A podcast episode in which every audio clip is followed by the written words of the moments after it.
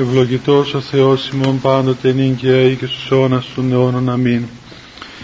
Δόξα Σύ ο Θεός ημών, δόξα Σύ βασιλεύ ουράνιε παράκλητε, το πνεύμα της αληθείας, ο πανταχού παρών και τα πάντα πληρών, ο θησαυρός των αγαθών και ζωής χορηγός ελθέ και σκήνωσον εν ημίν, και καθάρισον ημάς από πάσης κυλίδος και σώσον αγαθέ τας ψυχάς ημών. Αμήν.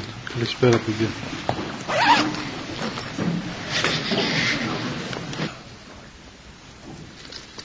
Χρόνια πολλά παιδιά και καλή χρονιά. Καλή επιτυχία στα μαθήματά σας. Άμα διαβάζετε, τότε και πολλά πράγματα μπορεί να πάνε καλύτερα.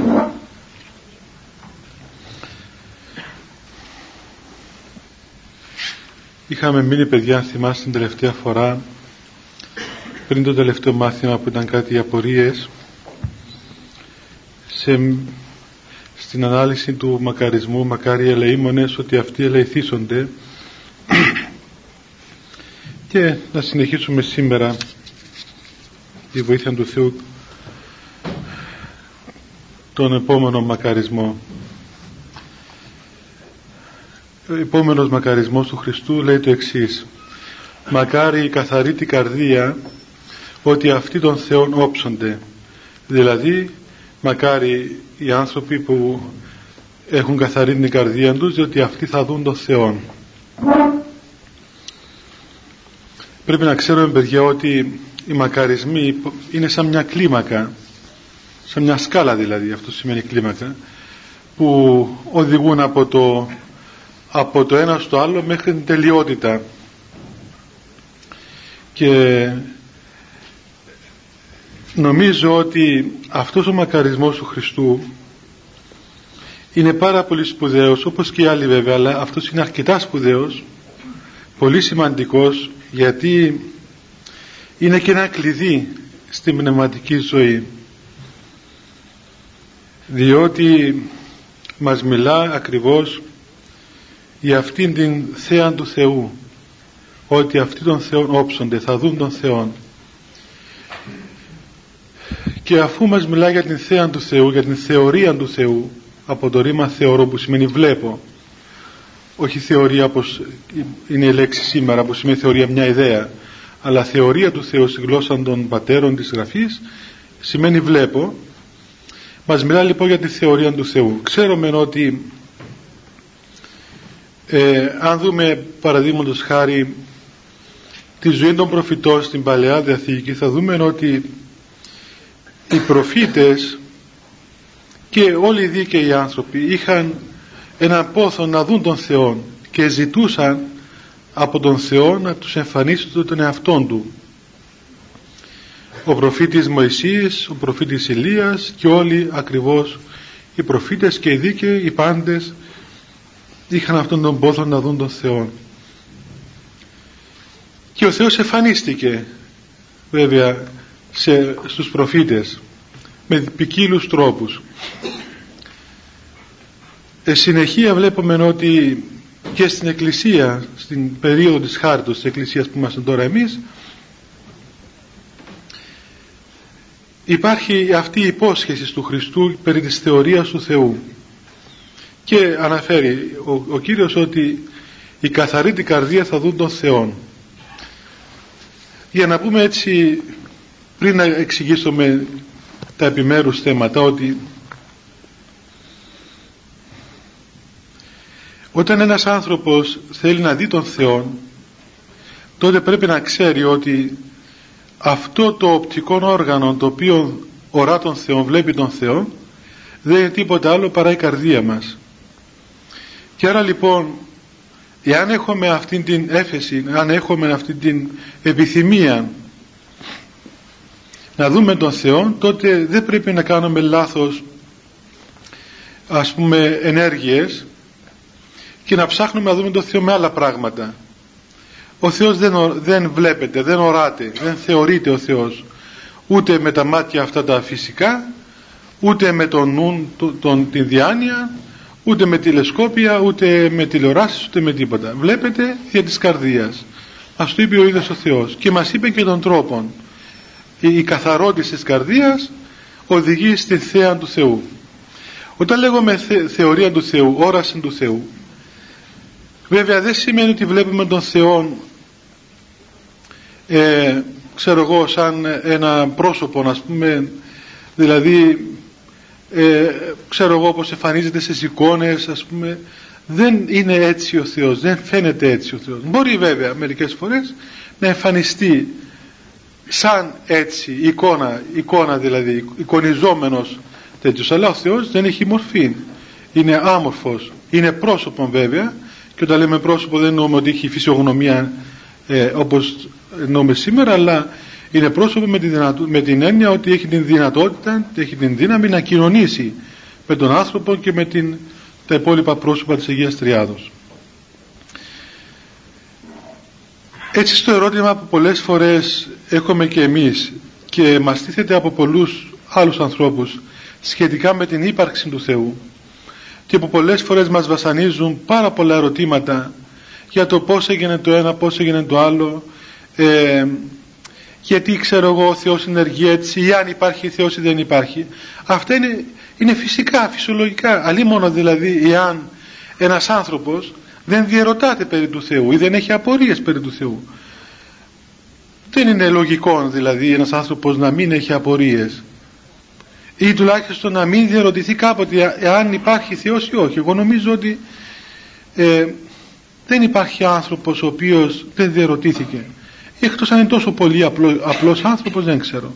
Πάντως ε, σχεδόν όλοι οι άνθρωποι όλοι μας δηλαδή βάζω και τον εαυτό μου μέσα περάσαμε αυτές τις κρίσεις τις κρίσεις της απιστίας οι οποίες βέβαια είναι, είναι πολύ ουσιώδεις, πολύ σπουδαίες διότι τοποθετούν τα πράγματα σε θέση τους. Και είναι καλό να κρίνεται ο άνθρωπος με αυτές τις κρίσεις και να προβληματίζεται διότι αναγκάζεται έτσι να προχωρήσει ουσιαστικά και να μάθει τελικά και να καταλήξει και στα ανάλογα ε, συμπεράσματα τα οποία είναι πώς να πούμε ασάλευτα μέσα του όπως όταν έχουμε ένα πείραμα. Και το ξέρουμε θεωρητικά ότι ξέρω εγώ αυτό το πράγμα συνδυαζόμενο με το άλλο παράγει ε, το τρίτο. Εάν όμως δεν το κάνουμε να το δούμε το ξέρουμε μας το είπαν ότι ξέρω εγώ ένα και ένα κάνουν δύο και δύο ξέρω κάνουν τέσσερα. Αν δεν το δούμε πρακτικά όμως εμείς να το εφαρμόσουμε το ξέρουμε μόνο στη θεωρία μας το είπαν το ακούσαμε το ίδιο συμβαίνει και με τον Θεό μας είπαν ότι υπάρχει Θεός έτσι μας είπαν, μας λένε ξέρω από τον καιρό είμαστε μικρά παιδιά Μας λένε οι άλλοι άνθρωποι, πιστεύουν οι άλλοι άνθρωποι, μας λέει η Εκκλησία. Λένε, ξέρω εγώ ο καθένας, υπάρχει Θεός. Ή λένε ότι υπάρχουν πολλοί Θεοί, ο καθένας λέει το δικό του, ας πούμε. Και εμείς ερχόμαστε σε μια ώρα που αυτό το θέμα του Θεού είναι ουσιαστικό για μας. Γιατί, Γιατί καθορίζει τη ζωή μας πλέον και πολλές φορές καθορίζει τη ζωή μας πολύ ας πούμε σημαντικά και πολύ οδυνηρά. Βλέπετε υπάρχουν άνθρωποι και υπήρξαν άνθρωποι που λόγω της πίστεως των Θεών θανατώθηκαν. Οι μάρτυρες.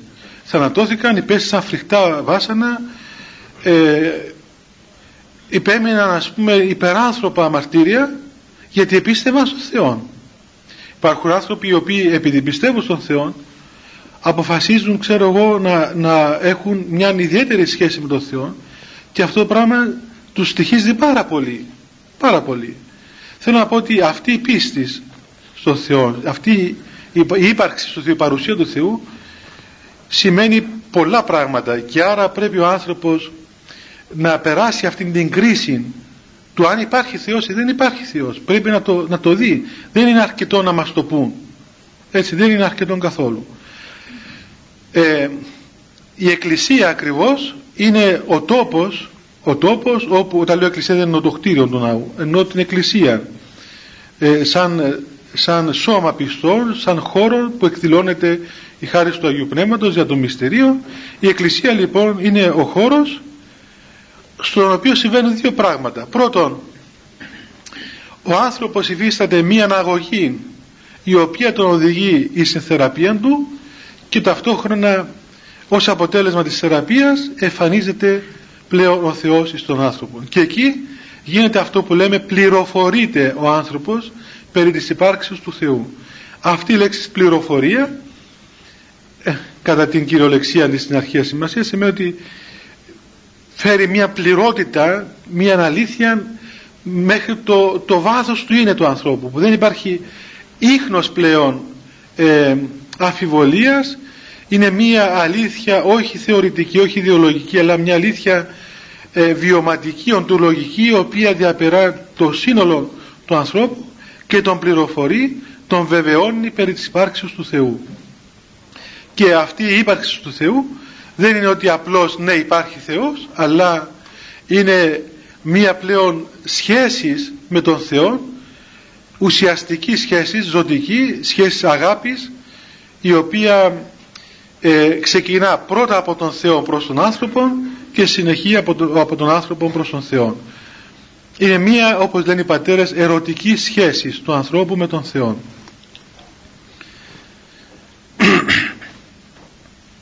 Υπάρχει μία ολόκληρη επιστήμη είναι μία ολόκληρη επιστήμη και μία ολόκληρη ας το πούμε γραμματεία σχετικά με αυτήν την μέθοδο, την μεθοδολογία των πατέρων όσον αφορά αυτήν την πορεία του ανθρώπου και η οποία ουσιαστικά στηρίζεται πάνω σε αυτόν τον λόγο του Χριστού, τον μακαρισμό του Χριστού και στα υπόλοιπα λόγια τα οποία υπάρχουν διάσπαρτα ή στην Γραφή, ή στην Αγία Γραφή και στα έργα των πατέρων. Καταρχάς, τα είπαμε πολλές φορές, αλλά ζούμε σήμερα πιο συστηματικά τι, τι είναι αυτό το οποίο ονομάζεται καρδία στην Εκκλησία. Και αφού είναι τόσο σημαντική αυτή η καρδία η οποία ορά τον Θεό τι είναι αυτή η καρδία και πως καθαίρεται η καρδία. Εμείς ξέρουμε παιδιά ότι η καρδία τα λέμε σήμερα καρδία και μας πονάει η καρδία μας πάμε στον καρδιολόγο και μας κάνει και καρδιογράφημα. Αυτή η καρδία ας πούμε, που χτυπάει εδώ είναι σαρκικό όργανο το οποίο κρατάει τον άνθρωπο στη ζωή μαζί με τα υπόλοιπα όργανα του σώματος. Ασφαλώς δεν είναι αυτή η καρδία που βλέπει τον Θεό. Έτσι αυτή η καρδία είναι ένα όργανο όπως το στομάχι, το πνεύμα, ξέρω εγώ, το σηκώτη είναι και αυτή είναι ένα όργανο του σώματος.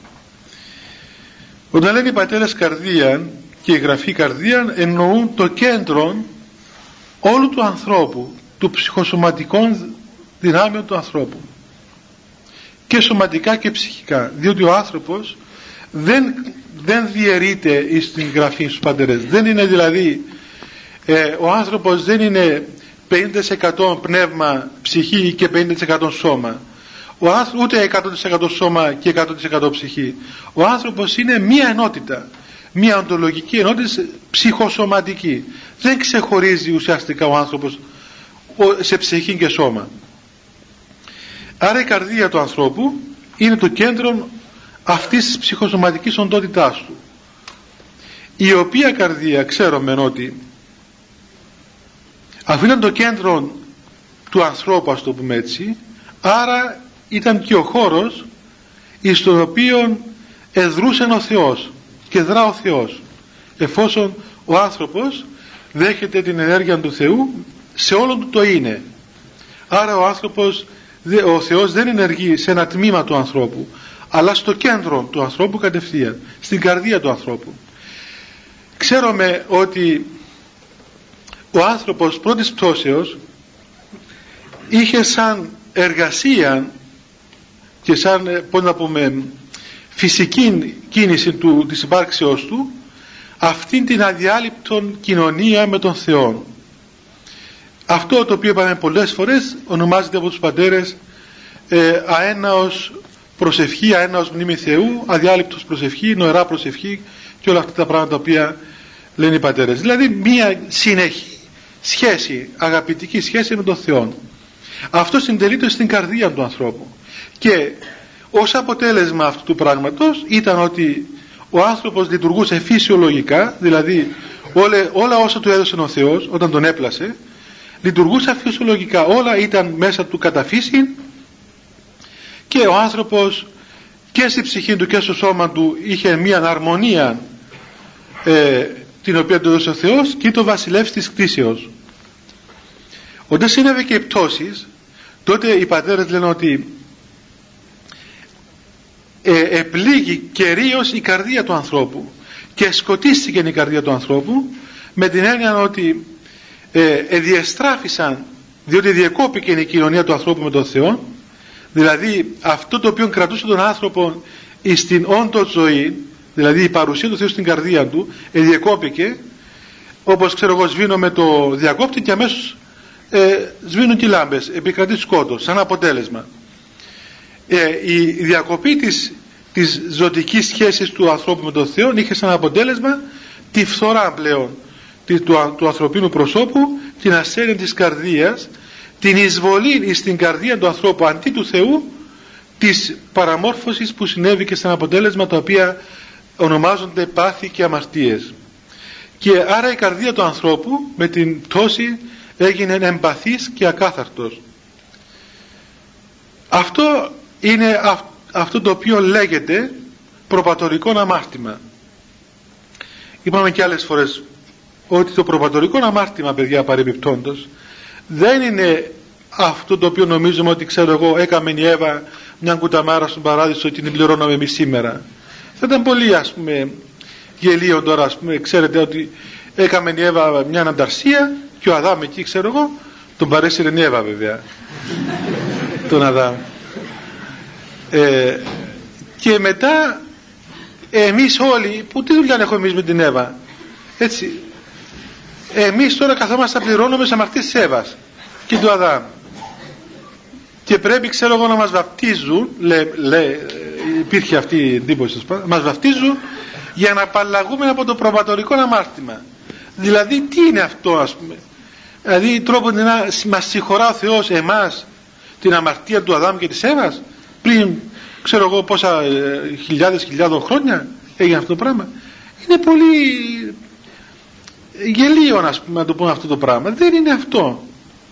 Δεν είναι αυτό. Αυτό το λένε είναι μια αρετική διδασκαλία την οποία λένε οι καθολικοί στη Δύση πούμε αυτό το πράγμα. Δεν ισχύει στην Ορθοδοξία. Τι είναι το προβατορικό ναμα είναι αυτό που είπαμε. Είναι η αρρώστια της ανθρωπίνης υπάρξεως του ανθρωπίνου προσώπου η οποία μεταδίδεται κληρονομικά σε εμάς αφού είμαστε κατά σάρκα απόγονοι του Αδάμ και της Εύας.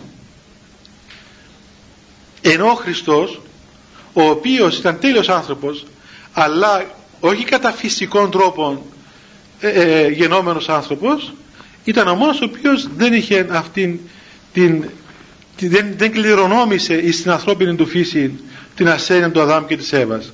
Ενώ η Παναγία και τη τέλειος άνθρωπος κατά τη δυνατό στην ανθρώπινη φύση εν τούτης ήταν άνθρωπος ο οποίος είχε και αυτή την κληρονομία αυτή την, την προπατορική άρα δηλαδή το προπατορικό αμάρτημα είναι η αρρώστια η αρρώστια της ανθρώπινης φύσης η οποία κληρονομάται από, από τους πρωτοπλάστους και οδηγείται σε εμάς. Η Εκκλησία λοιπόν τώρα τι κάνει; Η Εκκλησία είναι το νοσοκομείο το οποίο πιάνει αυτόν τον άρρωστον άνθρωπο ο οποίος έρχεται στα χέρια της εκκληρονομικότητος και τον θεραπεύει. Ο Χριστός όταν ήρθε στον κόσμο εθεράπευσε τον άνθρωπο λέμε και μας έδωσε το βάπτισμα ως το πρώτο ε, στοιχείο το πρώτο σημείο θεραπείας του ανθρώπου. Τι γίνεται με το βάπτισμα και γιατί πρέπει να βαπτιζόμαστε; Δεν βαπτιζόμαστε απλώς για να γράφουμε στην ταυτότητα μας ότι είμαστε χριστιανοί. Ή ξέρω εγώ εσκεφτήκατε καμιά φορά γιατί να βαπτιζόμαστε; Τι σημασία έχει τώρα πια ένα μωρό το βουτούμε στο νερό ας πούμε, τρεις φορές πάνω κάτω. Και να κλαίγει το μωρό και τόσα έξοδα σήμερα γίνονται όπως κατήντησες και το βάπτισμα. Ε, βέβαια δουλεύουν μερικοί φωτογράφοι ξέρω κάτι κάνουν ας πούμε τέτοια πράγματα. Το βάπτισμα παιδιά είναι ένα μυστήριο το οποίο είναι είναι πως να πούμε μία αναγέννησης του ανθρώπου και μία, ε, μία επανάστασης μέσα στον εσωτερικό κόσμο του ανθρώπου. Είναι πάρα πολύ σπουδαίο και ωραιότατο το μυστήριο του βαπτίσματος. Δυστυχώς το καταστρέψαμε έτσι όπως γίνεται σήμερα και με τον τρόπο που πάτε κι εσείς ας πούμε και, τα, και το κάνετε και εμείς οι ιερείς που νευριάζουμε που γίνεται, δηλαδή πώς να πούμε, και εγώ μια-δυο φορές που έτυχα, ενευρίασα ας πούμε, διότι ε, ήταν ε, παραστολισμός ας πούμε. Δεν άφησα ποτέ μου κανένα μωρό. Πρώτα απ' όλα να τριχιάσω όταν πιάνω τα μωρά. που κλαίνε και σπαρταρούν έτσι μες στα νερά και μες στα λάδια. Αλλά ε, παρακολούθησα ας πούμε παλαιότερα. Μεγάλους ανθρώπους βάφτισα. Μεγάλους, δηλαδή σε μεγάλη ηλικία, 30 χρονών, ξέρω εγώ 20 κτλ.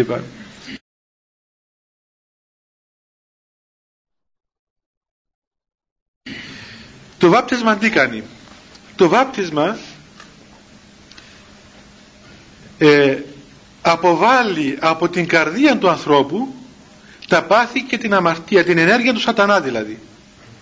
Και ενώ πρώτου βαπτίσματος η ενέργεια του σατανά, τα πάθη και η αμαρτία είναι μέσα στην καρδία του ανθρώπου και η χάρη του Θεού είναι έξωθεν της καρδίας όπως λένε οι πατέρες με το βάπτισμα εξέρχονται τα πάθη και ο σατανάς έξω της καρδίας και εισέρχεται η χάρη του Θεού μέσα στην καρδία του ανθρώπου.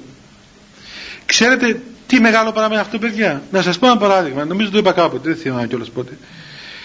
Όταν ήμουν στο Άγιον Όρος, στη Νέα Σκήτη, μια φορά εκεί που είμαστε στο εργαστήριο, εγώ μου ράφτης. Είχα το εργόχειρο να, να, να, ράβω. Και έραβα μέσα στο χώρο που οι πατέρες οι υπόλοιποι έκαναν αγιογραφούσαν.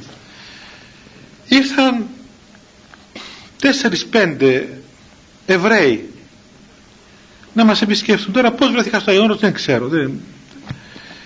Ήταν Εβραίοι πάντως. Βρέθηκα στη Σκήτη, ήταν μορφωμένοι άνθρωποι και γυρνούσαν εκεί τις καλύβες, τα ρημητήρια, τα σκητήρια των μοναχών να δουν ας πούμε τους ασκητές ξέρω εγώ τι ήθελαν να δουν κι αυτοί. Και κάποιος τους έστειλε πάνω σε εμάς, ήρθαν και εκεί που εμείς εργαζόμαστε και ήρθαν να, να μας δουν. Ήταν 4-5. Τους ρωτήσαμε από πού είναι, μας είπαν ότι είναι Εβραίοι, ε, κατοικούν στην Ιερουσαλήμ, τη Νέα Ιερουσαλήμ. Και έτσι ε, έπρεπε κάτι να βρούμε να πούμε, να τους ρωτήσαμε, ξέρετε, ας πούμε, εκεί που είναι ο, ο τάφος του Χριστού και τα λοιπά. Ναι, ακούσαμε ότι υπάρχει ένας τάφος του Χριστού. Τι να πει και ο Εβραίος μάλιστα, αφού, τι να πει ότι ε, ε το προσβάλλεται ας πούμε ε, εθνικά να μιλήσει περί του Χριστού. Όμως ε, πρόσεξα ότι και άλλοι το είχαν προσέξει ότι ένας από αυτούς τους Εβραίους έχει πάνω του κάτι άλλο κάτι άλλο. Έτσι ήταν πιο γλυκής άνθρωπος ας το πούμε. Κάτι, κάτι δηλαδή μια αίσθηση ότι αυτός ο άνθρωπος κάτι έχει που δεν το έχουν οι άλλοι άνθρωποι. Τέλος πάντων με να φάμε και μας ερώτησε ο Εβραίος ε, από πού καταγόμαστε. Ε, του είπα και εγώ ότι είμαι από την Κύπρο. Και μετά ιδιαιτέρως μου είπε ότι αυτός ήταν ε, ο πατέρας του. Τώρα ο πατέρας του μάλλον, νομίζω ο πατέρας του παντρεύτηκε μια Κυπρία. Και όταν είναι το μωρό αυτό δύο χρονών η μητέρα του το βάφτισε. Χριστιανό ορθόδοξο αλλά μετά ο πατέρας του χώρισε από τη μάνα του και παντρεύτηκε μια Εβραία. Και το παιδί ε, είναι Εβραίος, κανονικός Εβραίος. Όμως βαφτίστηκε. Αυτό το οποίο ήταν πάνω του παιδιά ήταν η χάρη του βαπτίσματος. Και ξέρετε ότι αυτή η χάρη του βαπτίσματος είναι τόσο μεγάλη στον άνθρωπο που δεν φεύγει με τίποτα. Δηλαδή ό,τι και να κάνει κανένας άνθρωπος δεν ξεβαφτίζεται. Δεν μπορεί να ξεβαφτιστεί. Γι' αυτό και ένας, ένας χριστιανός που ο Θεός να φυλάξει ας πούμε, ας πούμε ότι πάει και γίνεται μουσουλμάνος έτσι. Και λέει ότι αρνείται, αρνείται τον Χριστό και είναι μουσουλμάνος. Μετά όταν ξαναέρθει στην εκκλησία όταν μετανοήσει ας πούμε δεν το ξαναβαπτίζομαι ποτέ. Είναι μία φορά τελείται το μυστήριο του βαπτίσματος. Δεν αναβαπτίζεται ποτέ ο άνθρωπος.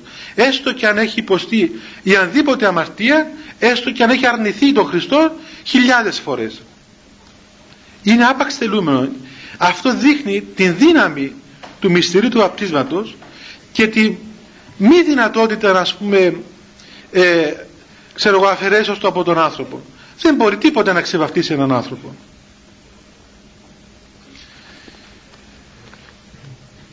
Ακόμα μπορώ να πω ότι και αυτό ισχύει και για τα παιδιά που τα βαπτίζομαι μικρά παιδιά και λένε πολλοί άνθρωποι ότι ξέρω εγώ καταργείται ελευθερία. Δεν καταργείται ελευθερία του ανθρώπου. Δεν εκβιάζονται τα παιδιά με αυτούς του ή όχι απλώς τους δίνουμε αυτήν τη δυνατότητα των παιδιών εάν θελήσουν να ενεργοποιήσουν τη χάρη που έλαβα μέσα στην καρδία τους.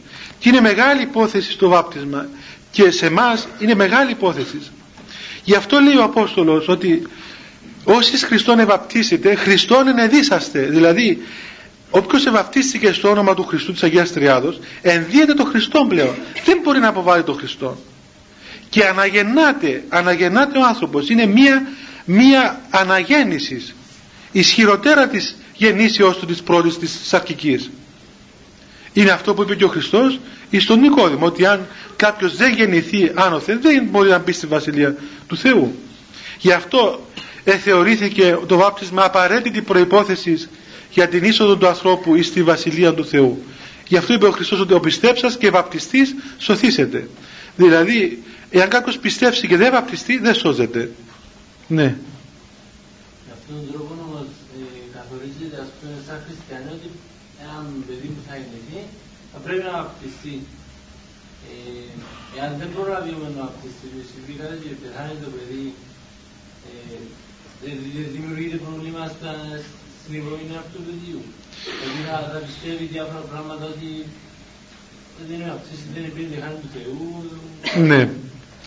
Γι' αυτό, γι αυτό η Εκκλησία εφήρμοσε ε, πάρα πολύ οικονομία στο θέμα του βαπτίσματος μέχρι ακόμα και το αεροβάπτισμα δηλαδή αν κάποιο παιδί γεννηθεί και ε, πώς να πούμε ψυχοραγή είναι έτοιμο να πεθάνει θα φυλάει τώρα φωκούν και οι κοπέλες και ανατριχιάζουν αλλά ας το πούμε έτσι να το ξέρετε κάποιο παιδί ψυχοραγή είναι μωρό ξέρω εγώ δεν προλαβαίνουν να φέρουν ούτε ιερέα ούτε κολυμβήθρες τίποτα τι γίνεται εκείνη την ώρα εάν το, το πιάσει το παιδάκι κάποιος και το οποίο βαπτίζεται το παιδί αυτό, το ξέρω, ο δούλος του Θεού, εις το όνομα του Πατρός και του Υιού και του Αγίου Πνεύματος βαπτισμένο. Η Εκκλησία το θεωρεί βαπτισμένο. Έτσι. Δηλαδή έχουμε πολύ νοικό. Και ένας λαϊκός μπορεί να βαπτίσει ένα μωρό. Ο οποιοδήποτε Ορθόδοξος Χριστιανός μπορεί να βαπτίσει οποιοδήποτε μωρό σε ανάγκης. Και μετά η Εκκλησία να γνωρίζει το βάπτισμα αυτό.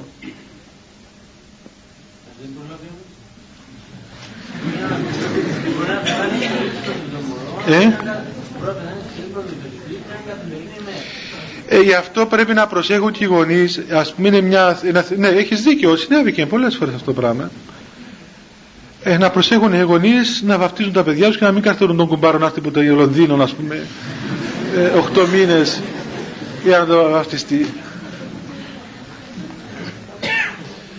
Ε, ναι,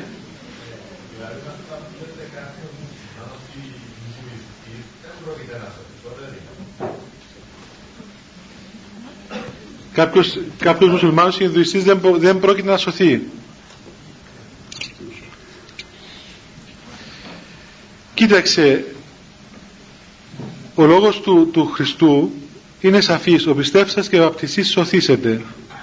Τώρα όμως τι γίνεται με τους μουσουλμάνους και τους αβάπτιστους; Έτσι αυτό είναι το ερώτημα. Ε, είπαμε και ξέρουμε ότι στην Βασιλεία του Θεού υπάρχουν πολλά πολλές μονές όπως λέει ο Χριστός δηλαδή πολλά ας το πούμε έτσι πώς να το πω πολλά στάδια σωτηρίας πολλές ε, βαθμίδες σωτηρίας.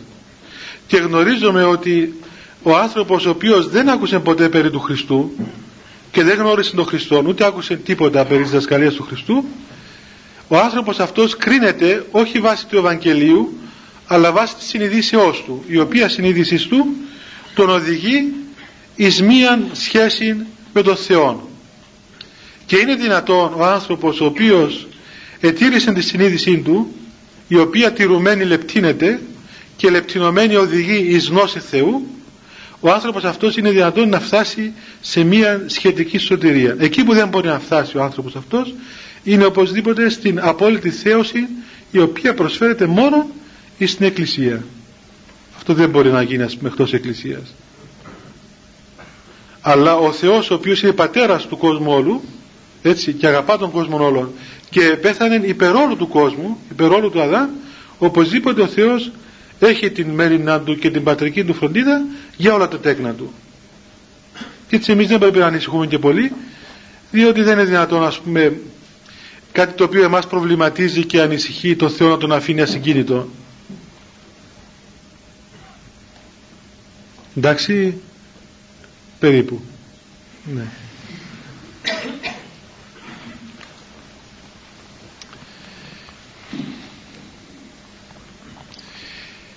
Και αυτή η χάρη του βαπτίσματος παιδιά είναι αυτή που ουσιαστικά συντηρεί και, κρατά και εμάς ξέρετε. Αυτό το οποίο συνεργεί υπέρ μας υπέρ μας ή στον αγώνα μας ή στην προσευχή μας ή σε όλα τα πνευματικά έργα που κάνουμε σε αυτή την αναζήτηση του Θεού δεν είναι τίποτα άλλο παρά η χάρη του βαπτίσματος που ελάβαμε μέσα μας. Ε,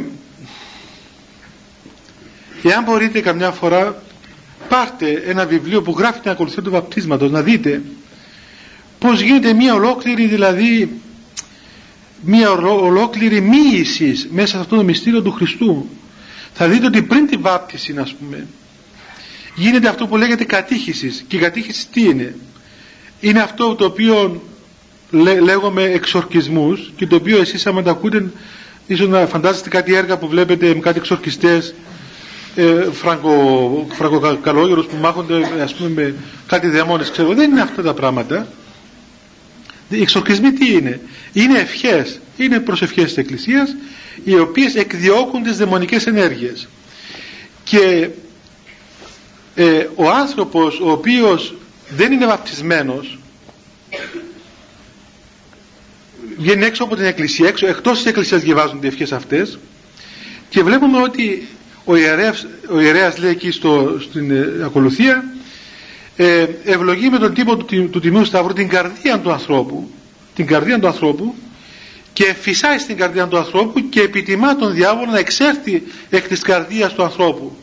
Ο πολύ εξέλασο εκ της καρδίας αυτού πάνω πονηρών και κάθαρτο πνεύμα το οποίο εφολεύει στην καρδία και κάθε λόγος των μυστηρίων δεν είναι μια ευχή που μπορεί να γίνει και μπορεί να μην γίνει.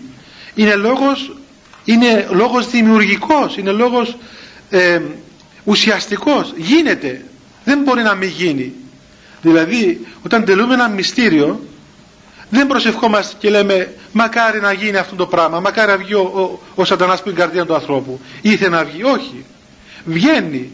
Θέλει δεν θέλει βγαίνει. Διότι τελείται το μυστήριο και αυτό είναι η δύναμη η οποία έδωσε ο Χριστός ή στην εκκλησία του δια της ιεροσύνης.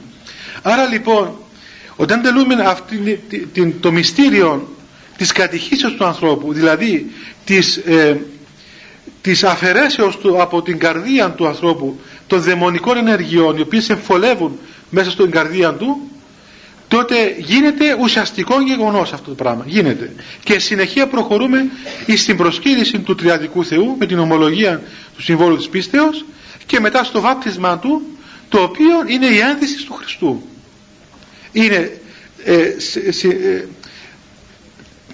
ενταφιάζεται ας το πούμε έτσι. Να προσπαθώ να πω και στα νέα ελληνικά δεν το βρίσκω στη, το ξέρω στα αρχαία. Ενταφιάζεται ο παλαιός άνθρωπος στον τάφο και στην, στον, στην έκρωση και στο σταυρό του Χριστού και αναγεννάται ο νέος. Και μετά η συνεχεία με το χρήσμα ενεργοποιείται, ζωοποιείται αυτή η ένδυση του Χριστού ώστε ο άνθρωπος συμβαίνουν τρία πράγματα. Αφαιρείται ο διάβολος εκ της καρδίας ενδύεται τον Χριστό και ζωοποιείται δια του Αγίου Χρήσματος η χάρη αυτή η οποία λαμβάνει με το, με το Άγιο Βάπτισμα εκείνο το οποίο παραμένει στον άνθρωπο είναι το εξής. αφού λοιπόν ο άνθρωπος ευαπτίστη, εφωτίστη, ετελειώθη όπως λέει και η ακολουθία έλαβε όλα όσα του χρειάζονται σαν κάποιος ο οποίος ε, του εδόθηκαν όλα τα απαραίτητα εφόδια και για να ζήσει και για να πολεμήσει και για να αμυνθεί τώρα τι απομένεις στον άνθρωπο πλέον; Για να μην είναι μαγικός γεγονός το βάπτισμα. Δηλαδή για να μην καταργεί την ελευθερία του ανθρώπου. Απομένει να ενεργοποιήσει το βάπτισμά του. Αυτό είναι ο αγώνας που κάνουμε στην Εκκλησία. Δηλαδή προσπαθούμε να ενεργοποιήσουμε όλα αυτά τα οποία μας έδωσε ο Χριστός μέσα στην Εκκλησία δια των μυστηρίων. Αυτό το οποίο λέμε ότι είμαι χριστιανός και αυτό έχει τόση σημασία ώστε στους πρώτους αιώνες οι, οι μάρτυρες όταν τους ερωτούσαν οτιδήποτε οποιαδήποτε ερώτηση ας πούμε αν διαβάσετε εκεί ε, τα, αρχαία μαρτυρολόγια τα οποία ήταν της εποχής εκείνης οι καταθέσεις που έδιναν οι, οι μάρτυρες ή στους Ρωμαίους στους ιδωρολάτρες ας πούμε δημίους ξέρω τους που εξέταζα τους έλεγε πώς σε λένε; Και έλεγε είμαι χριστιανός από πού κατάγεσαι; Χριστιανός είμαι ε, ξέρω εγώ τι δουλειά κάνεις χριστιανός είμαι ε, πόσα παιδιά έχεις όλα, σε όλα απαντούσαν οι μάρτυρες ότι είμαι χριστιανός. Δηλαδή αυτό το πράγμα σήμαινε ότι αυτή η ιδιότητα του χριστιανού του, του κεχρισμένου υπό του πνεύματος του Χριστού ανθρώπου πληρεί τα πάντα. Τα άλλα όλα λεπτομέρειες.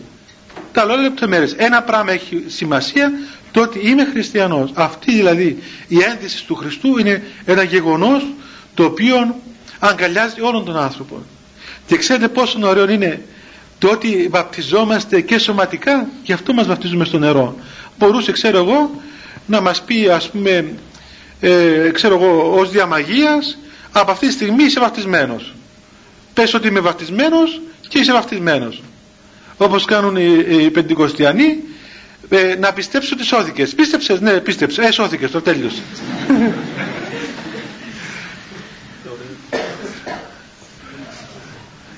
ε, βαπτίζεται ο άνθρωπος μέσα στο νερό και το νερό αγιάζει όλον τον άνθρωπο. Και αγιάζει το σώμα του ανθρώπου. Ξέρετε πόσο σπουδαίο πράγμα τούτο; Αγιάζει το σώμα του ανθρώπου και γίνεται άγιο το σώμα του ανθρώπου.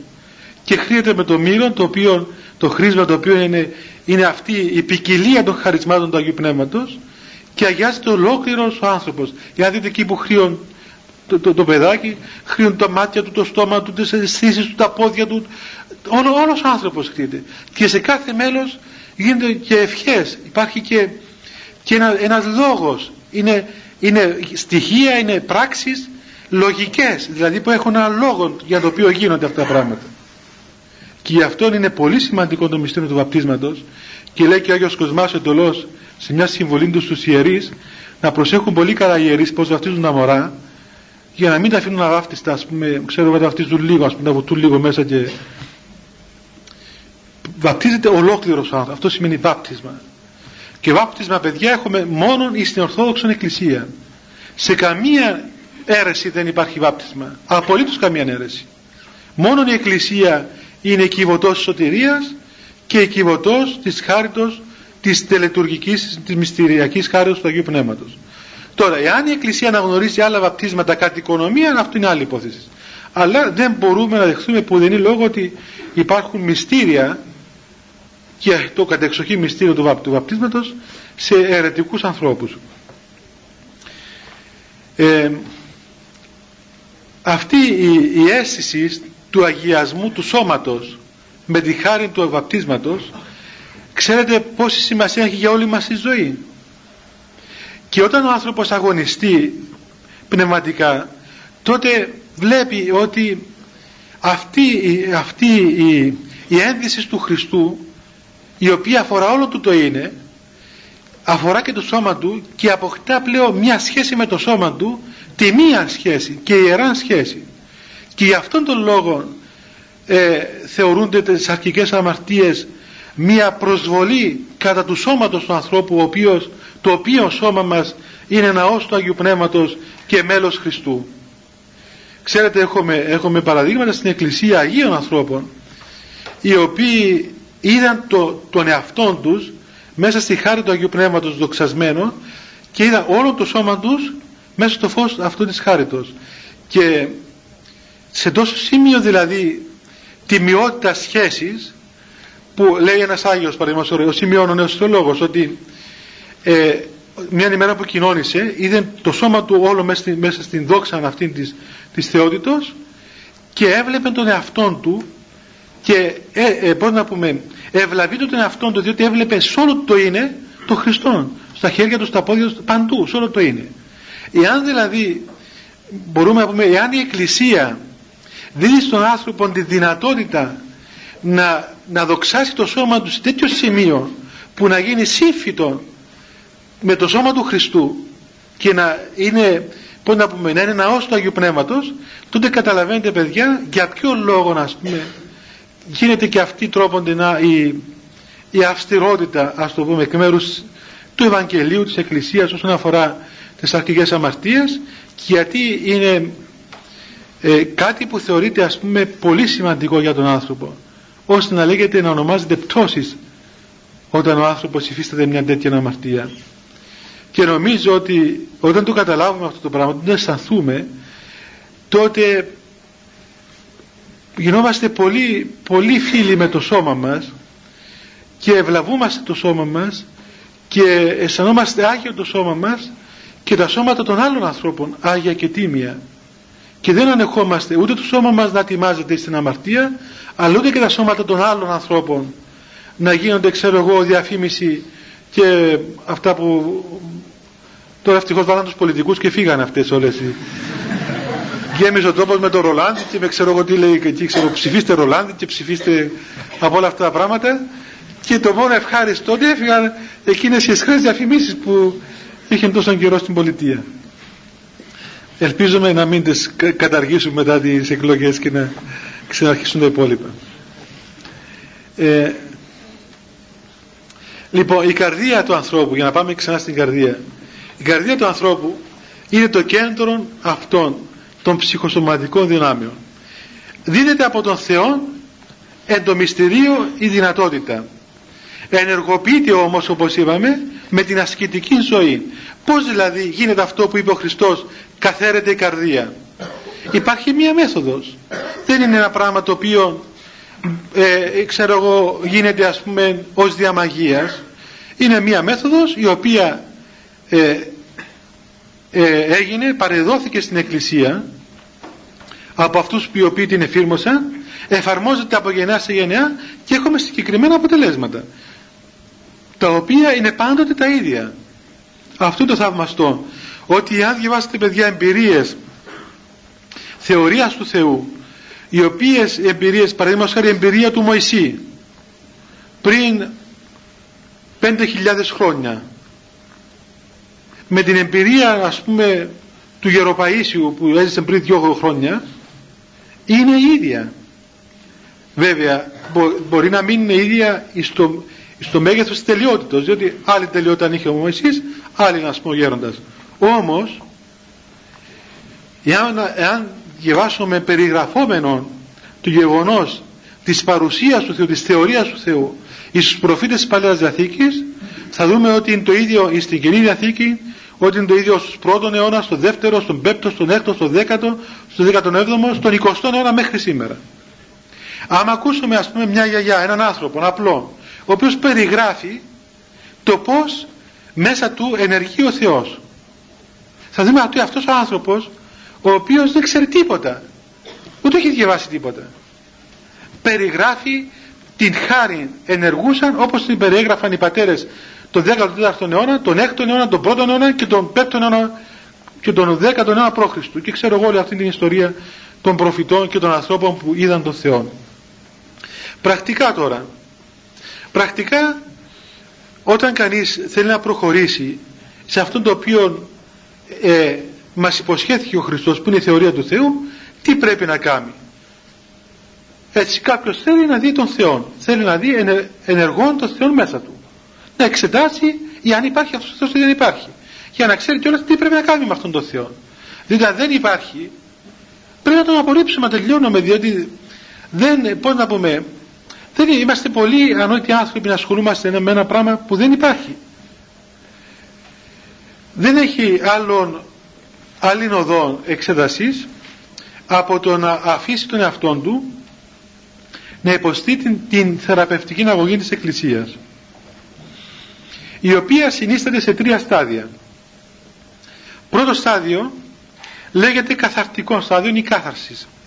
Αυτό το στάδιο είναι το στάδιο στο οποίο ο άνθρωπος ατελείς ακόμα στην πίστη και στη γνώση του Θεού ε, τηρεί ας το πούμε κατά έναν δουλικό τρόπο έτσι όπως όπως όπως το καταλαβαίνει είτε για, γιατί ξέρω εγώ φοβάται τον Θεό είτε γιατί θέλει να πάει στον παράδεισο είτε από περιέργεια είτε από οτιδήποτε αρχίζει ε, μία, έναν αγώνα απαλλαγής από τα πάθη και την αμαρτία στην πρακτική τους μορφή. Δηλαδή έχω μέσα μου πολλές επιθυμίες. Έχω μια επιθυμία να πάω να φάω ξέρω εγώ ένα, μια πίτα σουβλάκια σήμερα είναι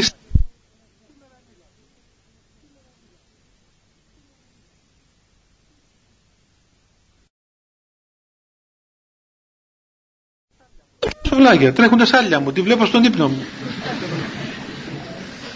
Έχω μεγάλη επιθυμία να πάω να τη φάω αυτή την πίτα.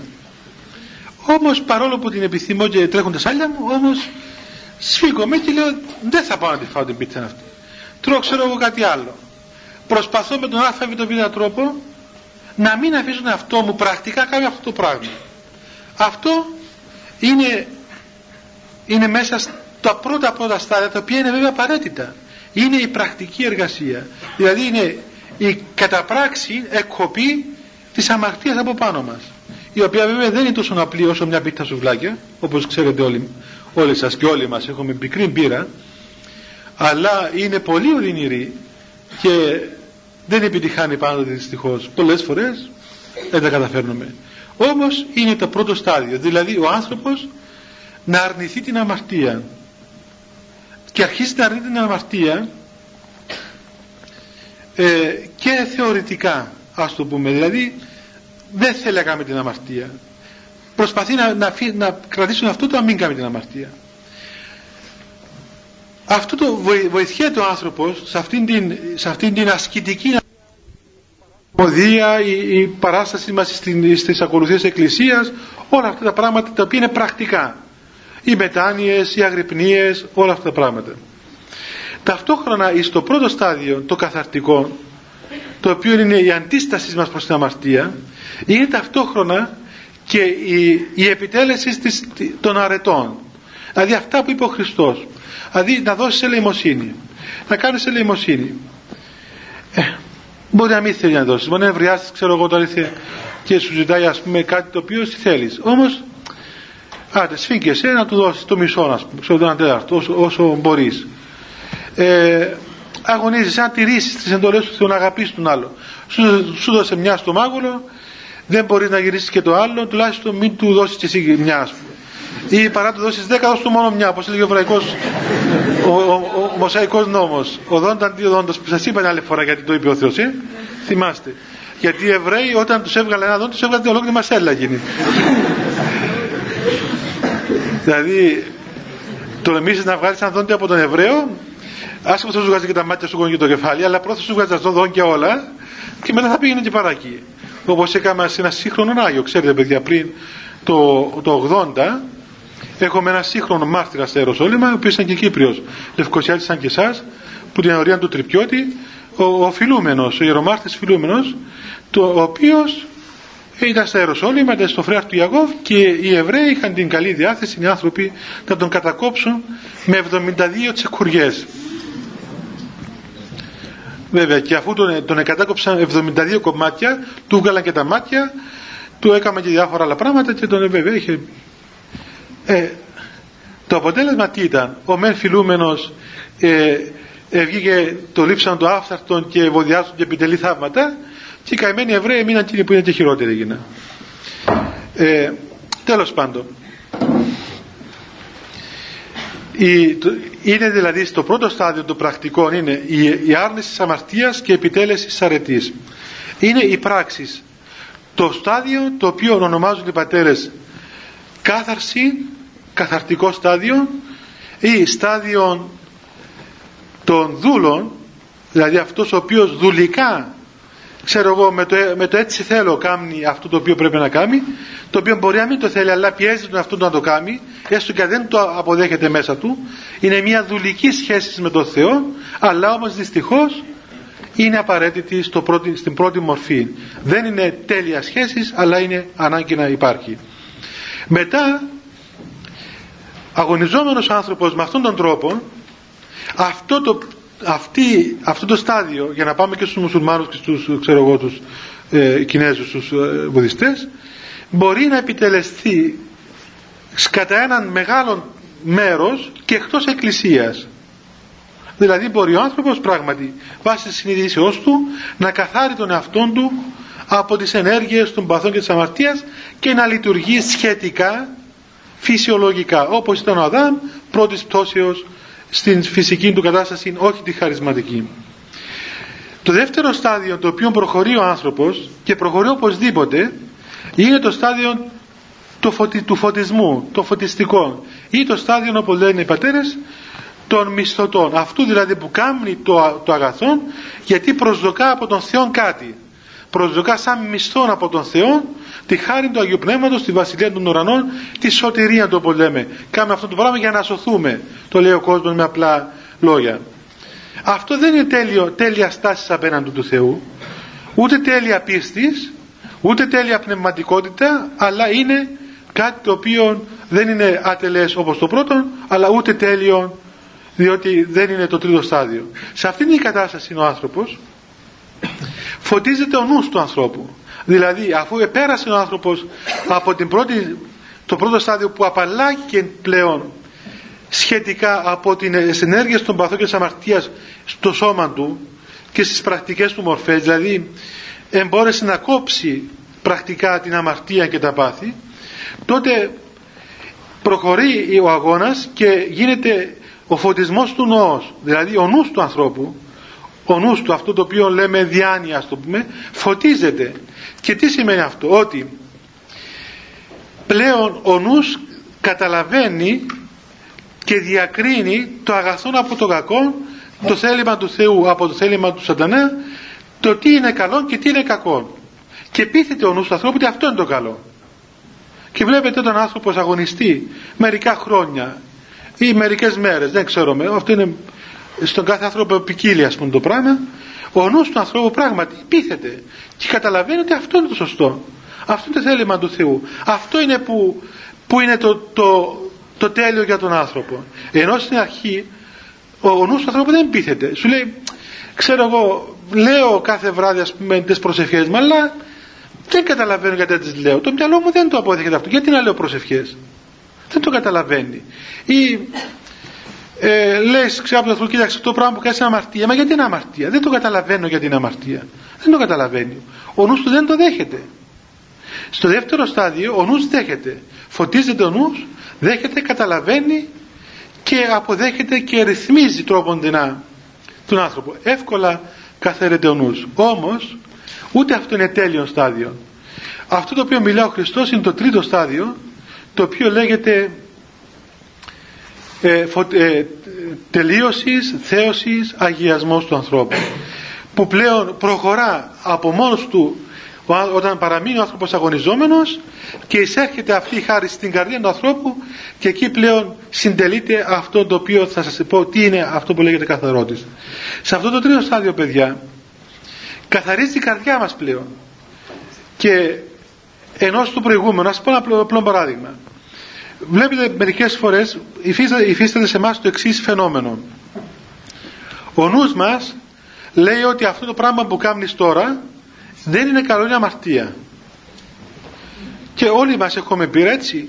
Ακόμα και όταν κάνουμε την αμαρτία ο νους αθίσταται και λέει δεν είναι καλό πράγμα αυτό.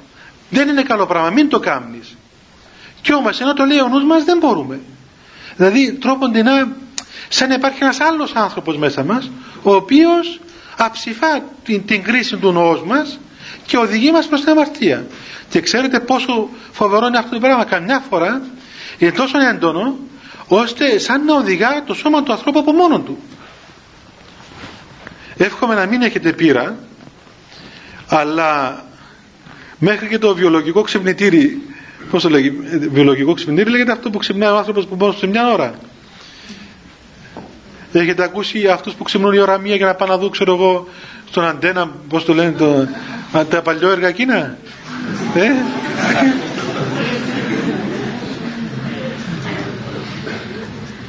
Μέχρι σε αυτό το σημείο. Βέβαια. Έχω, έχω ακούσει από πολλούς ανθρώπους. Έχω ακούσει από πολλούς ανθρώπους ότι τι ώρα ξέρω για τα έργα. Ευτυχώς εγώ δεν έχω τηλεόραση. αλλά ούτε έχω δει ποτέ μου. Αλλά πώς να πούμε, ξέρω έτυχε να δουν ή να ακούσουν. Κοιμάται και ώρα μία παρά πέντε ξυπνά. Λες και το κάποιος σπίτι του σούβλησε. Ξυπνά και πάει σαν το κοιμισμένο και ανοίγει την τηλεόραση και κάθεται εκεί και βλέπει γίνοντα σε καθαρσίες. Και το μυαλό του του λέει σταμάτα βλέπεις αυτά τα πράγματα. Ξέρω εγώ αυτό το πράγμα που κάνεις αμαρτία αυτό που πράγμα κάνεις δεν είναι καλό. Θα καταστραφείς με αυτό που κάνεις. Τίποτε. Εχμάλωτος εκεί. Ε, είναι τόσο έντονο αυτό παιδιά που καμιά φορά ξέρετε ο άνθρωπος κλαίει οδύρεται και όμως ο, δηλαδή ο νους του ασύσταται. Και έχω δει ανθρώπους που ξέρω ότι αυτό πράγμα που κάνω θα με καταστρέψει θα με διαλύσει, θα καταστρέψει την οικογένειά μου ας πούμε. Την οικογένειά μου, το σπίτι μου, τα παιδιά μου, εμένα τον ίδιο. Θα τα τεινάξω όλα στον αέρα. Χάνομαι. Το ξέρει, δηλαδή η λογική του είναι σίγουρη ότι θα καταστραφεί με αυτό το πράγμα που κάνει όμως δεν μπορεί. Δεν μπορεί. Μέχρι που αρρωστά ο άνθρωπος πολλές φορές. Ιδίως όταν τους πιάνουν αυτά τα, τα ερωτικά ας πούμε συναισθήματα βλέπεις είναι ερωτευμένος. Το μυαλό του λέει ότι αυτή που πας να πάρεις δεν είναι καλή ξέρω εγώ δεν πρέπει είσαι παντρεμένος χίλια δυο επιχειρήματα. Τίποτα δεν μπορεί δεν μπορεί δεν μπορεί. Και να σας θυμίσω και κάτι από το Ευαγγέλιο. Θυμάστε ότι όταν, όταν ε, ο Ιούδας πήρε το ψωμί από το, από το Χριστό στο μυστικό δείπνο και πήγε να, να τον προδώσει τότε λέει το Ευαγγέλιο ευλήθη ο σατανάς στην καρδία του Ιούδα. Τότε εμπήκε ο σατανάς στην καρδιά του τελείως. Δηλαδή ε, ενώ ο νους είναι ελεύθερος κρίνει σωστά έχουμε σωστές κρίσεις όμως η καρδία είναι εχμάλωτη. Η καρδία ακόμα είναι ακάθαρτος. Αυτό παιδιά κοιτάω και το ρολόι. Αυτό συμβαίνει ξέρετε ας το πούμε έτσι σαν παρονεχίδα και μπορώ να το κουβεντιάσω μια άλλη φορά.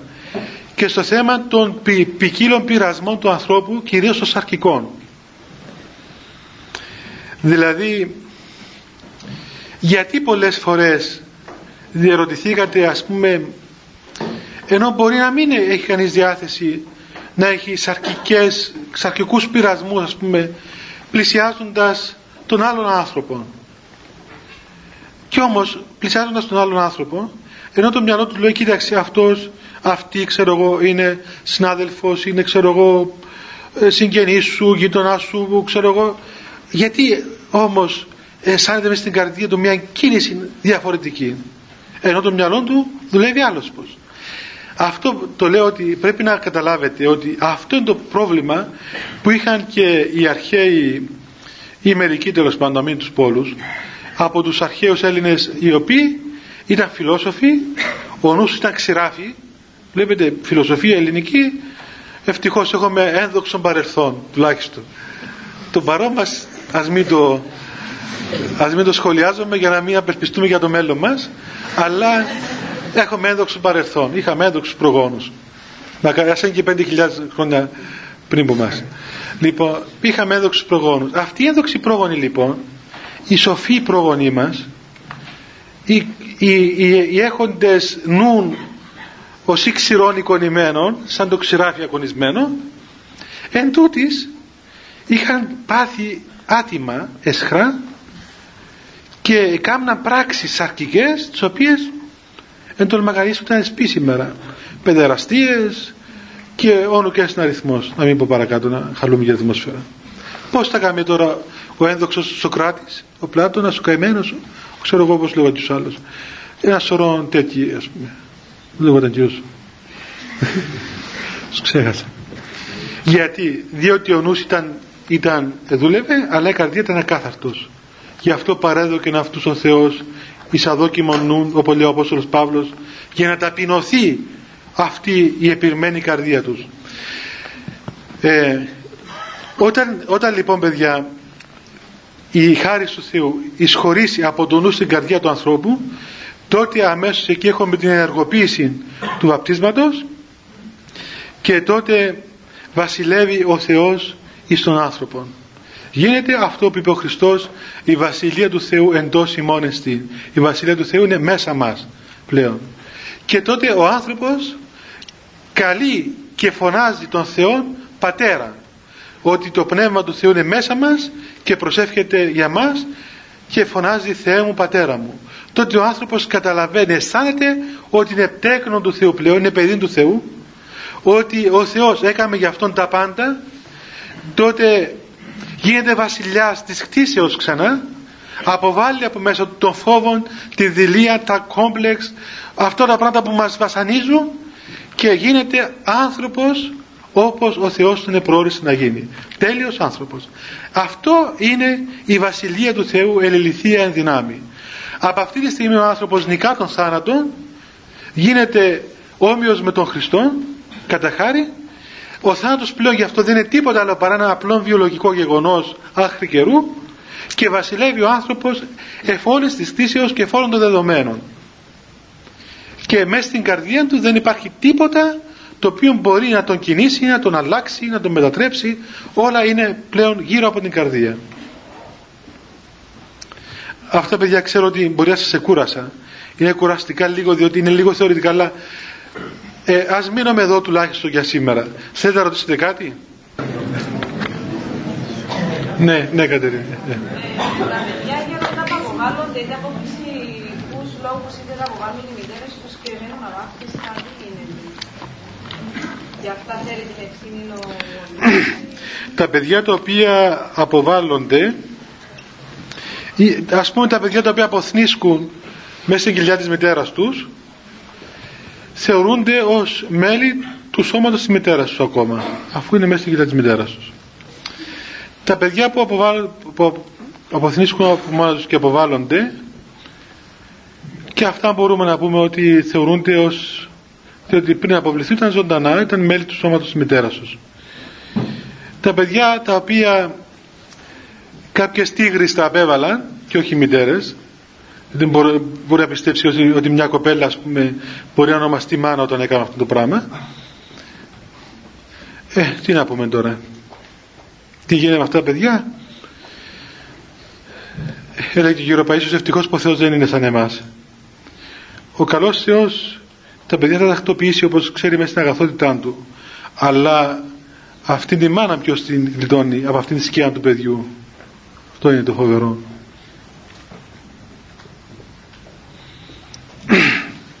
Το τι θα κάνει ο Θεός ο Θεός θα τακτοποιήσει ο Θεός είναι παντοδύναμος ξέρει τη δουλειά του.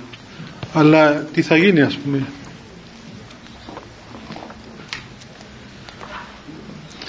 Καλά για να μην πει ορίστε. Η μετάνοια είναι σωτηρία για όλες τις αμαρτίες. Η μετάνοια σώζει τον άνθρωπο η αληθής μετάνοια ναι. Όταν μετανοήσει ο άνθρωπος σώζεται. Αλλά να μετανοήσει όμως. Ναι πρέπει να μετανοήσει κανείς. Ε, ε, και υπάρχουν πράγματα τα οποία μετανοούμε ανάλογα και με, τα, και με την έκταση του πράγματος έτσι ε, μπορεί να τύχει να σου πει ο γιατρός το, το μωρό πρόβλημα. Εγώ ξέρω κοπέλα που ήταν έγκυος και στον τμήμα να ξέρω ότι ήταν το μωρό χωρίς εγκέφαλο. Και αποβάλε το. Ο γιατρός που είχε ένα εγκέφαλο απέβαλε τον μωρό που δεν έχει εγκέφαλο. Ποιος έχει εγκέφαλο τώρα από τους δυο; Αυτός ο κακούργος ήταν εγκέφαλο που είχε. δηλαδή αυτός ο γιατρός τώρα εγκέφαλον είχε. Τι εγκέφαλον είχε; Εγκέλαδον είχε, όχι εγκέφαλο. Ένα μωρό χωρίς εγκέφαλο Α, είναι ένα μωρό χωρίς εγκέφαλο το σπον. Και αν ζήσει, αν, δεν ζήσει να μίζουν κιόλας, δεν ξέρω είμαι γιατρός εγώ. Ε, άστο να πεθάνει από μόνο του. Δεν και καλά το σκοτώσει εσύ δηλαδή.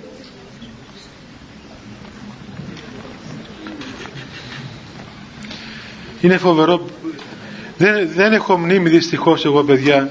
Κάπου διέβασα πόσα παιδιά το, το λεπτό πεθαίνουν από εκτρώσεις. Πόσα λεπτά; 300.000 εκτρώσεις το χρόνο στην Ελλάδα μόνος στην Ελλάδα. Νομίζω 50.000 στην Κύπρο.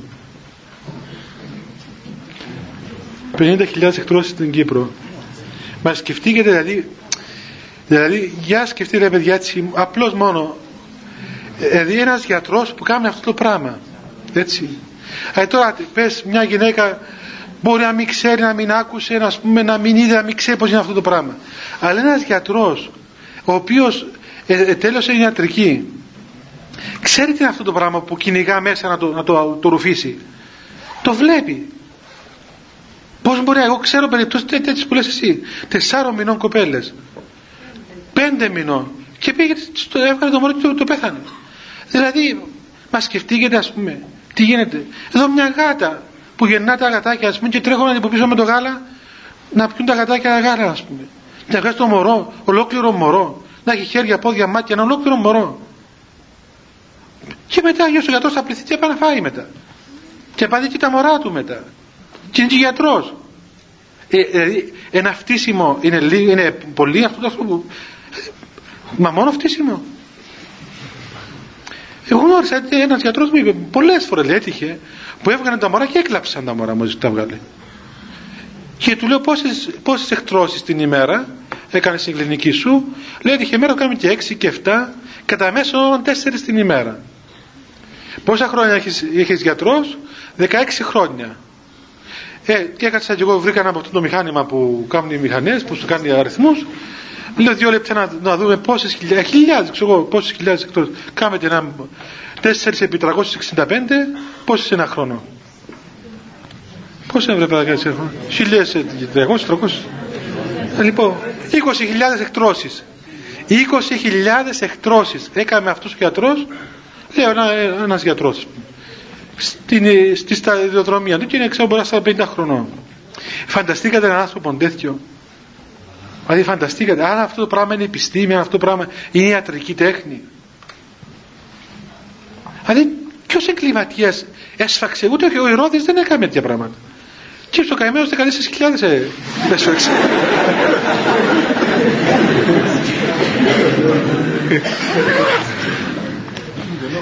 Σας είπα και τον έκδοτο με έναν αγιορείτης ο οποίος καημένος ένας απλός αγιορείτης ε, είχε έτσι ένα ιεραποστολικό ζήλο ας πούμε και κατά καιρούς έβγαινε όταν είχε γιορτές και πράγματα έβγαινε από το Άγιον Όρος Ιησούς Χριστούγεννα που εκεί γιορτάζουμε το παλαιό ημερολόγιο και έκανε λειτουργίες σε διάφορα χωριά στην ε, Χαλκιδική που δεν είχε ιερέα και επειδή τα Χριστούγεννα στο Άγιον Όρος τα γιορτάζαμε 7 του Γενάρη δηλαδή 25 με το παλαιό πήγαινε και ξυμπερούσε τα χωριά μια φορά είχα και εγώ εκεί σε ένα χωριό γιατί θα λειτουργούσε και μετά μπαίναμε μαζί στο Άγιον Όρος.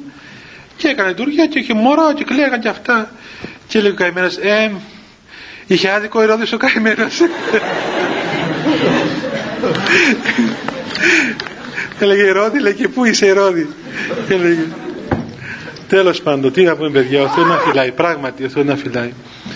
Να μην φτάσει ο άνθρωπος σε τέτοια πράγματα γιατί σε, τέτοια, σε αυτήν την κατάσταση της διαστροφής θέλει πολύ κόπο ο άνθρωπος να ξυπνήσει. Πλην όμως πλην όμως κοιτάξτε και το μέγεθος το ανίκαστο μέγεθος της φιλανθρωπίας του Θεού. Ούτε και αυτό το γεγονός είναι δυνατόν να νικήσει την σπλαχνία του Θεού.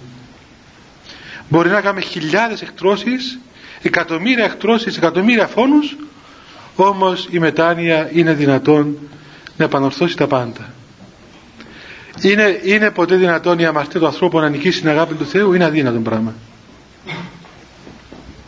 Φτάνει ο άνθρωπος να μάθει αυτή την τέχνη να έρθει κοντά στο Θεό σωστά. Αυτά θα τα πούμε την επόμενη φορά γιατί και για, το, για τους καρπούς αυτής της καθάρσης. Αυτό παιδιά ήταν απλώς έτσι μια θεωρητική αναφορά στον τρόπο της κάθαρσης της καρδιάς ε, πριν να σας πω παιδιά για το πότε θα ξανάρθουμε εδώ επειδή υπάρχουν πολλά παιδιά τα οποία έρχονται να εξομολογηθούν και δεν προλαβαίνουν τη Δευτέρα που έρχομαι εγώ και εγώ είμαι και ασυνυπέστατος και σήμερα το πρωί δεν ήρθα κιόλας και την άρθρο ώρα 3 έρχομαι ώρα 3.30 και είμαι ασυνεπής δηλαδή δεν, ε, πώς να πούμε. Ε, από, από την ερχόμενη Δευτέρα όπως σας είπα νομίζω και πριν τα Χριστούγεννα δεν προλάβα να τελειώσουμε δηλαδή τις Δευτέρες που δεν θα είμαι εγώ στο Πανεπιστήμιο θα είναι εδώ στο Πανεπιστήμιο ο πατήρ Γεώργιος Σεργίδης, ο ιερέας του Αποστόλου Ανδρέας στον πλατή. Αυτός ο ιερέας που φέρασε αθορύβος έτσι. Α, πού το, εδώ. Ο πατήρ Γεώργιος, εδώ.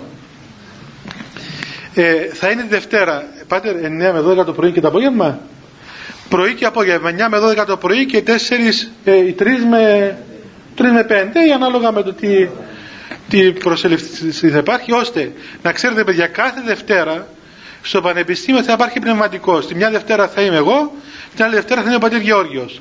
Προτρέπεστε άπαντες να έρχεστε στον πατέρα Γεώργιο. Διότι εγώ είμαι σημερινός και αυριανός. ο πατήρ Γιώργος θα είναι πάντα εδώ έτσι δεν κινδυνεύεται, είναι έγκαμος ιερέας δεν κάνει πλήση εγκεφάλου δεν θα σας κυνηγούν οι γονείς σας δεν θα κινδυνεύει και με το κεφάλι μου του καημένου από τους γονείς σας που, που με κυνηγούν και εμένα να πούμε όταν έχουμε άλλα πράγματα η επόμενη ομιλία πάτε έχω να πω τίποτα άλλο περί αυτού εντάξει, δηλαδή να ξέρετε παιδιά ότι κάθε Δευτέρα όποιος θέλει να εξομολογηθεί στο Πανεπιστήμιο θα υπάρχει πνευματικός. Τη Δευτέρα που έχουμε ομιλία θα είμαι εγώ, την ερχόμενη Δευτέρα θα είναι ο πατήρ Γεώργιος. Και πιθανόν να έχει και κάποια ακολουθία, πάτερ. Το απόγευμα, ένας περινό ή μια παράκληση, για τα, μια παράκληση ας πούμε στην Παναγία για τα μαθήματά σας. Η επόμενη ομιλία θα είναι στις 26 Ιανουαρίου, παιδιά, την ίδια ώρα. Ο πατήρ θα είναι εδώ στις 19, την ερχόμενη Δευτέρα, δηλαδή, ο πατήρ Γεώργιος. Να κάνουμε προσευχή και να πάτε στο καλό, παιδιά. Χριστέ το φως του αληθινών, το φωτίζον και αγιάζον πάντα άνθρωπον ερχόμενων στον κόσμο, σημειωθεί το εφημάς το φως του προσώπου σου, είναι αυτό ψώμεθα φως του απρόσιτον, και κατεύθυνον τα διαβήματα ημών προς εργασία των εντολών σου, πρεσβείες της Παναχράντου σου Μητρός και πάντως σου των Αγίων Αμήν. Διευχών των Αγίων Πατέρων ημών, Κύριε Ιησού Χριστέ ο Θεός ελέησον ημάς. Αμήν. Καλό βράδυ παιδιά στο καλό.